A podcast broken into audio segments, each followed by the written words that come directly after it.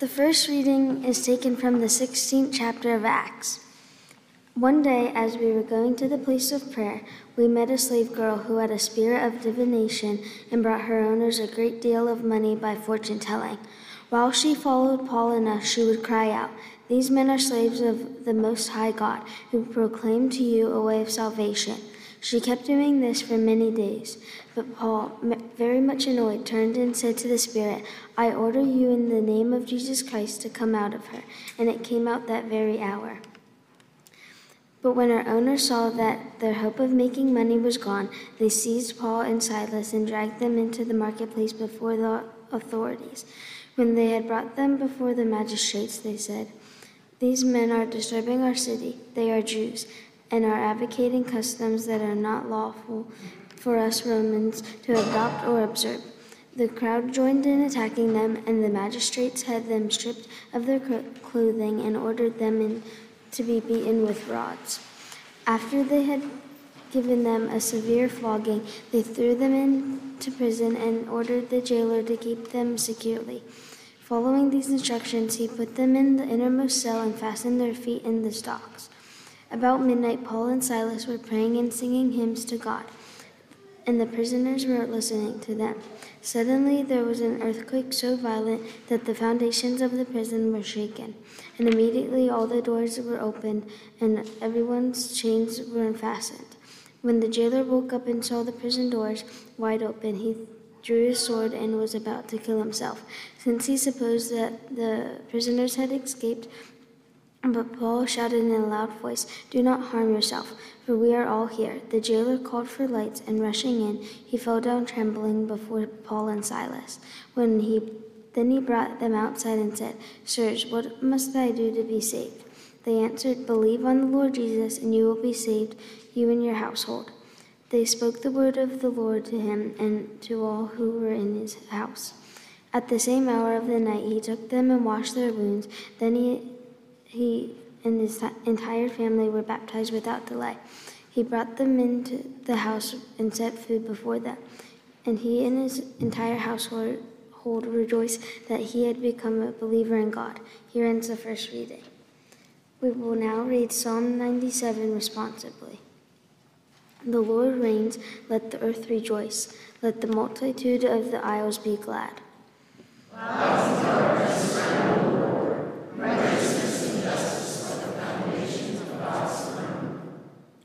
Fire goes before the Lord, burning up enemies on every side.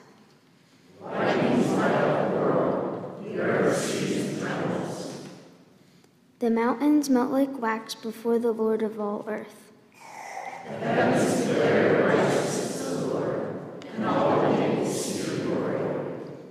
Confounded be all who worship carved images and delight in false gods.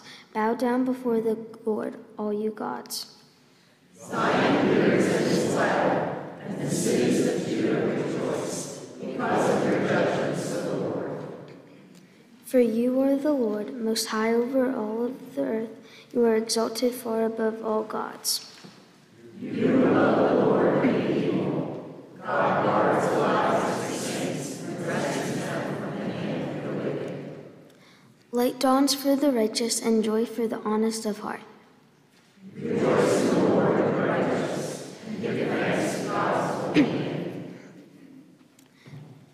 the second lesson is taken from the 22nd chapter of Revelation. See, I am coming soon. My reward is with me to repay according to everyone's work. I am the Alpha and the Omega, the first and the last, the beginning and the end. Blessed are those who wash their robes so that they will have the right to the tree of life and may enter the city by the gates. It is I, Jesus, who sent my angel to you with this testimony for the churches. I am the root and the descendant of David, the bright morning star. The Spirit and the bride say, Come. And let everyone who hears say, Come. And let everyone who is thirsty come. Let anyone who wishes take the water of life as a gift. The one who testifies to these things say, Surely I am coming soon. Amen. Come, Lord Jesus. The grace of the Lord Jesus be with all the saints. Amen. Here ends the second reading.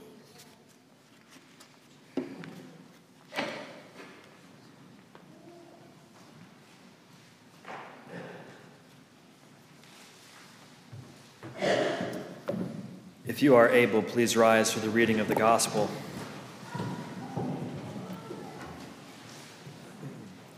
The Holy Gospel according to St. John, the 17th chapter.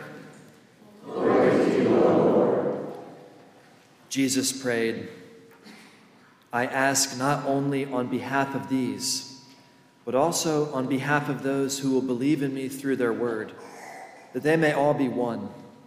As you, Father, are in me and I in you, may they also be in us, so that the world may believe that you have sent me. The glory that you have given me, I have given them, so that they may be one as we are one. I am in them and you in me, that they may be completely one, so that the world may know that you have sent me and have loved them, even as you have loved me. Father, I desire that those also whom you have given me may be with me where I am, to see my glory which you have given me because you loved me before the foundation of the world. Righteous Father, the world does not know you, but I know you, and these know that you have sent me. I made your name known to them, and I will make it known, so that the love with which you have loved me may be in them, and I in them. The Gospel of the Lord.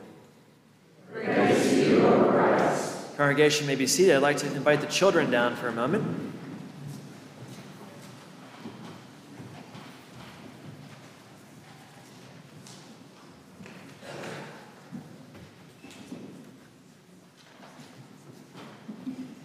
All right, good morning, boys and girls. How are you?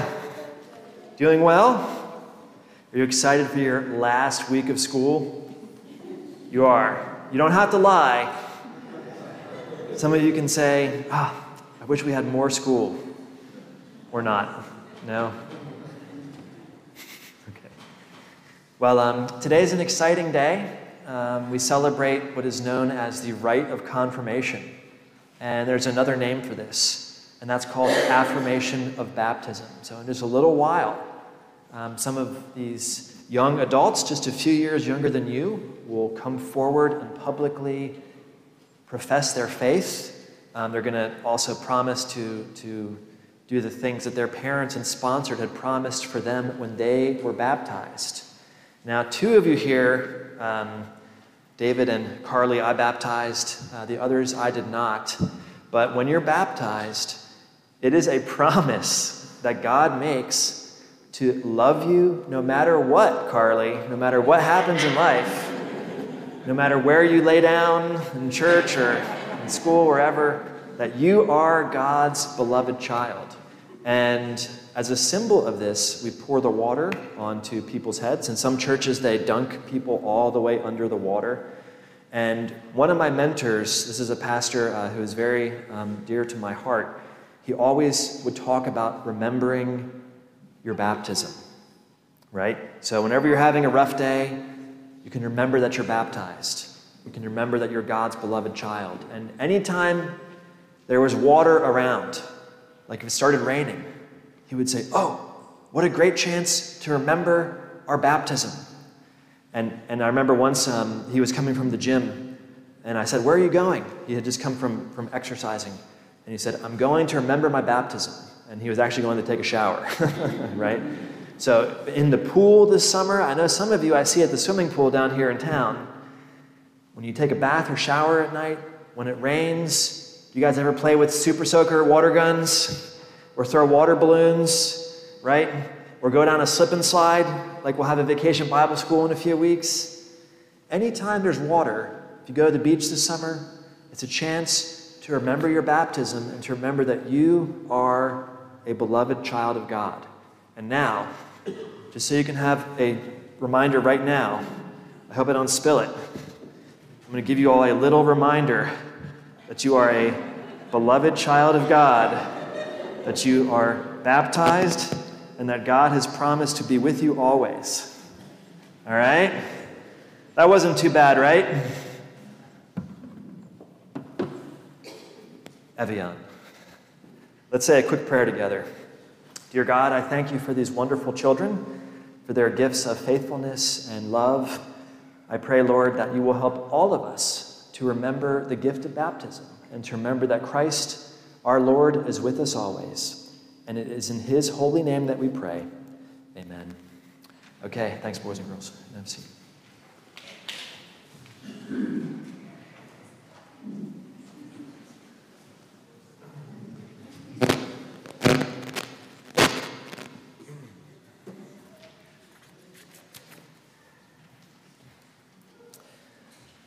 Grace and peace to you in the name of the triune God, Father, Son, and Holy Spirit.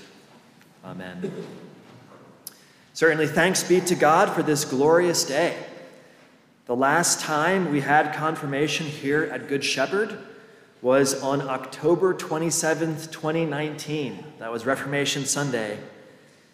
That was back in the before times Long ago, when most people were not familiar with words and phrases such as coronavirus, social distancing, and lockdown. In addition to the pandemic, this year's confirmation class had to contend with many other obstacles, including an absentee pastor.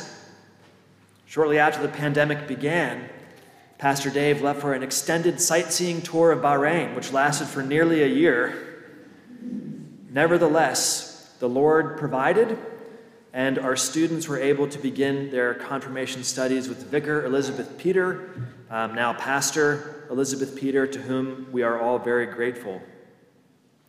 After a short summer break, our students got back to work last fall, diligently studying and learning the Apostles' Creed, the Lord's Prayer, and the Ten Commandments. They learned about Martin Luther and the historical period known as the Reformation. We even went into modern times, studying the life and witness of Dietrich Bonhoeffer, the German pastor and theologian who was killed during World War II because of his resistance to the Nazi regime. And while we did not read the Bible cover to cover, the students learned about our book of faith and how it can guide them through all the ups and downs of life. This past year, we usually met twice a month. We would begin each class with the sharing of highs and lows, when each student would share about something good and about something challenging that they had recently experienced. A few weeks ago, we even went on a spiritual pilgrimage to the ashram just south of Liverpool. Some people might say it was just a hike up a mountain, but I like to call it a spiritual pilgrimage during which we contemplated God's presence in the beauty and grandeur of creation. Nearly every time we met over this past year, I emphasized two points to our students concerning faith. First, that the Christian faith is meant to be our daily bread and not a cake for special occasions. And you all know how much I love cake. but every day of our lives, we need nourishment we need sustenance that strengthens us for the challenges we face. Confirmands, let your relationship with Jesus, the relationship that began when you were baptized so many years ago, be your daily bread today and in the years ahead. Secondly, I emphasize that faith is like going to the gym. If you go to the gym once a year on January 1st and don't do any exercise for the other 364 days of the year, you won't be getting much out of it. But if you exercise regularly, walking or running or lifting weights or practicing yoga, two or three times a week, the results will be noticeable. You will be in good health, you'll be full of energy, and you will be strong enough to lend a hand to a neighbor in need. Christians who attend worship once or twice a year, or read their Bible once or twice a year, or volunteer every couple of years, they're not bad people, but they are probably not getting much out of it. So I encourage you to stay on the path you are on by exercising your faith on a regular basis. Unfortunately, some people view confirmation like a high school graduation. And don't get me wrong, graduating from high school is very important. And my hope is that years from now you will look back fondly on your high school days. But after you graduate from high school, you're unlikely to go back inside the building. I graduated from high school 23 years ago, and I haven't been back inside the building once. I do drive by my old high school from time to time and remember those years before my hairline started receding. but after graduating from high school, you move on to the next chapter in life. There were some kids in my confirmation class who stopped attending church after they were confirmed. I guess they viewed it like a graduation. I'm sure that they're not bad people, but boy, are they missing out. They're missing out on joyful worship. They missed out on the fellowship and community service that came from our church and being part of a community of faith. They missed out on the rich spiritual and personal growth that comes from following Jesus. I think of confirmation a little bit more like a citizenship ceremony. I don't know if you've ever been to one of those. Uh, many of you here know that my wife received her American citizenship back in November of 2019. That was the first citizenship ceremony I attended, and it was very moving. You had people from all over the world, different backgrounds, young and old, men and women, all publicly vowing to uphold our nation's ideals of liberty, democracy, and equality. We sang the national anthem. They played Lee Greenwood's song, God Bless the USA, if you know that one. It was, it was very moving. And then when the ceremony was over, they had volunteers who assisted the new citizens register to vote. And the message was now that you're a citizen of this nation, now the work begins. So I think confirmation is more like a citizenship ceremony, and this is why. From the moment you were baptized, you are a Christian. When a person is washed with the water and the word, God joins that person in a mystical union with Christ. Baptism is a public declaration that you are God's beloved child, and that no matter what happens in life, good or bad, God promises to be with you. Some Christians don't live into their baptisms, unfortunately. They are not grounded in the water and the word, and they miss out. When you become an American citizen, either by birth or naturalization, that's it. You're an American citizen for the rest of your life, with all the rights and privileges that our citizenship bestows. But sadly, some people don't do much with that gift. They don't vote, they don't serve the community, they don't know who their members of Congress are, they cheat on their taxes, they haven't bothered to learn about the complexities of American history. In effect, they have squandered something valuable. Today, as we celebrate the rite of confirmation, these wonderful young adults are affirming the vows made by their parents at baptism. In effect, they are publicly declaring their desire to continue in the Christian way of life, to grow as disciples of Jesus, and committing to proclaim the good news of God through their words and deeds. They are claiming God's promise and turning to God for direction, purpose, and nourishment. Today is a celebration, and it is a joyous day.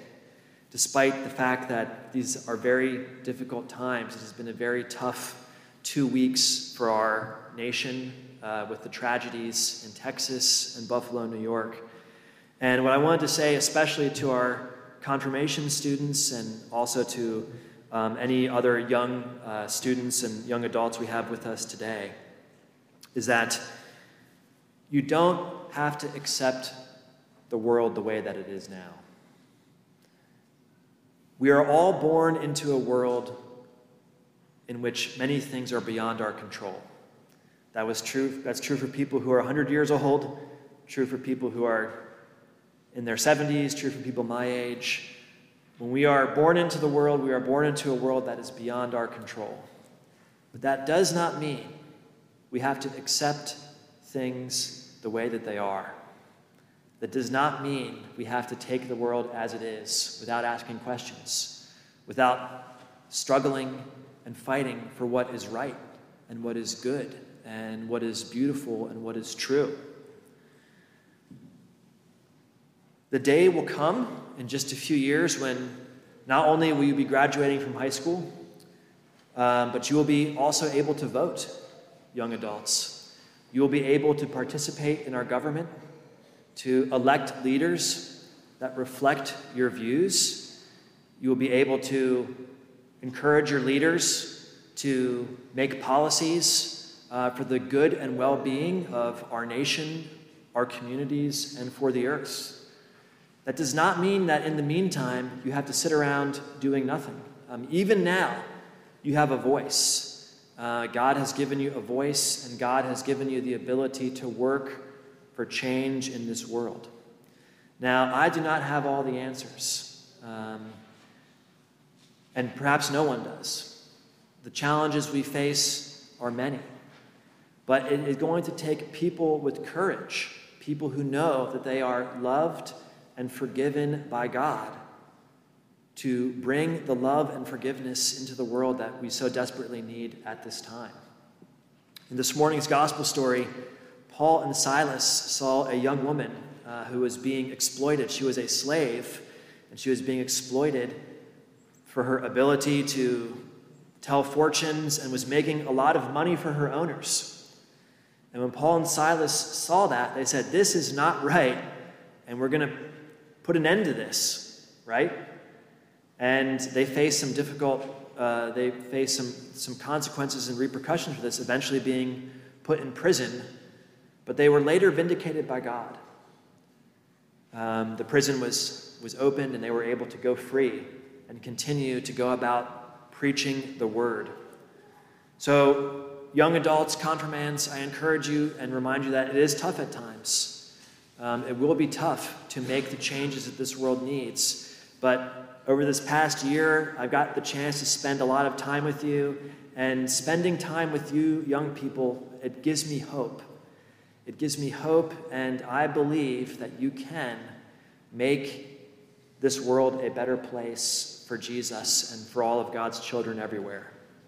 And the fact is this is that right now, confirmation students, I don't know if any of you have your driver's license. Do any of you have your driver's license yet? Nick is working on it. Nick and Leah, they don't have it yet, right? But right now, all of you confirmation students, your parents are driving you around. Isn't that true? They're chauffeuring you around, right?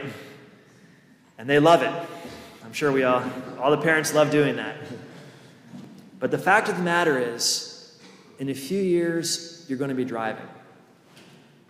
And in a few years after that, you're going to say, Mom and Dad, it's time for you to give me your car keys because you can't be driving anymore. That's, of course, unless we have self driving Teslas everywhere. I don't know what the future is going to bring. But my point is, is that we are going to hand over the church to you. One day you will be the leaders of the church, whether the, the lay leaders, whether you have received a call to do some kind of ministry in a formal capacity, we will hand over the church to you.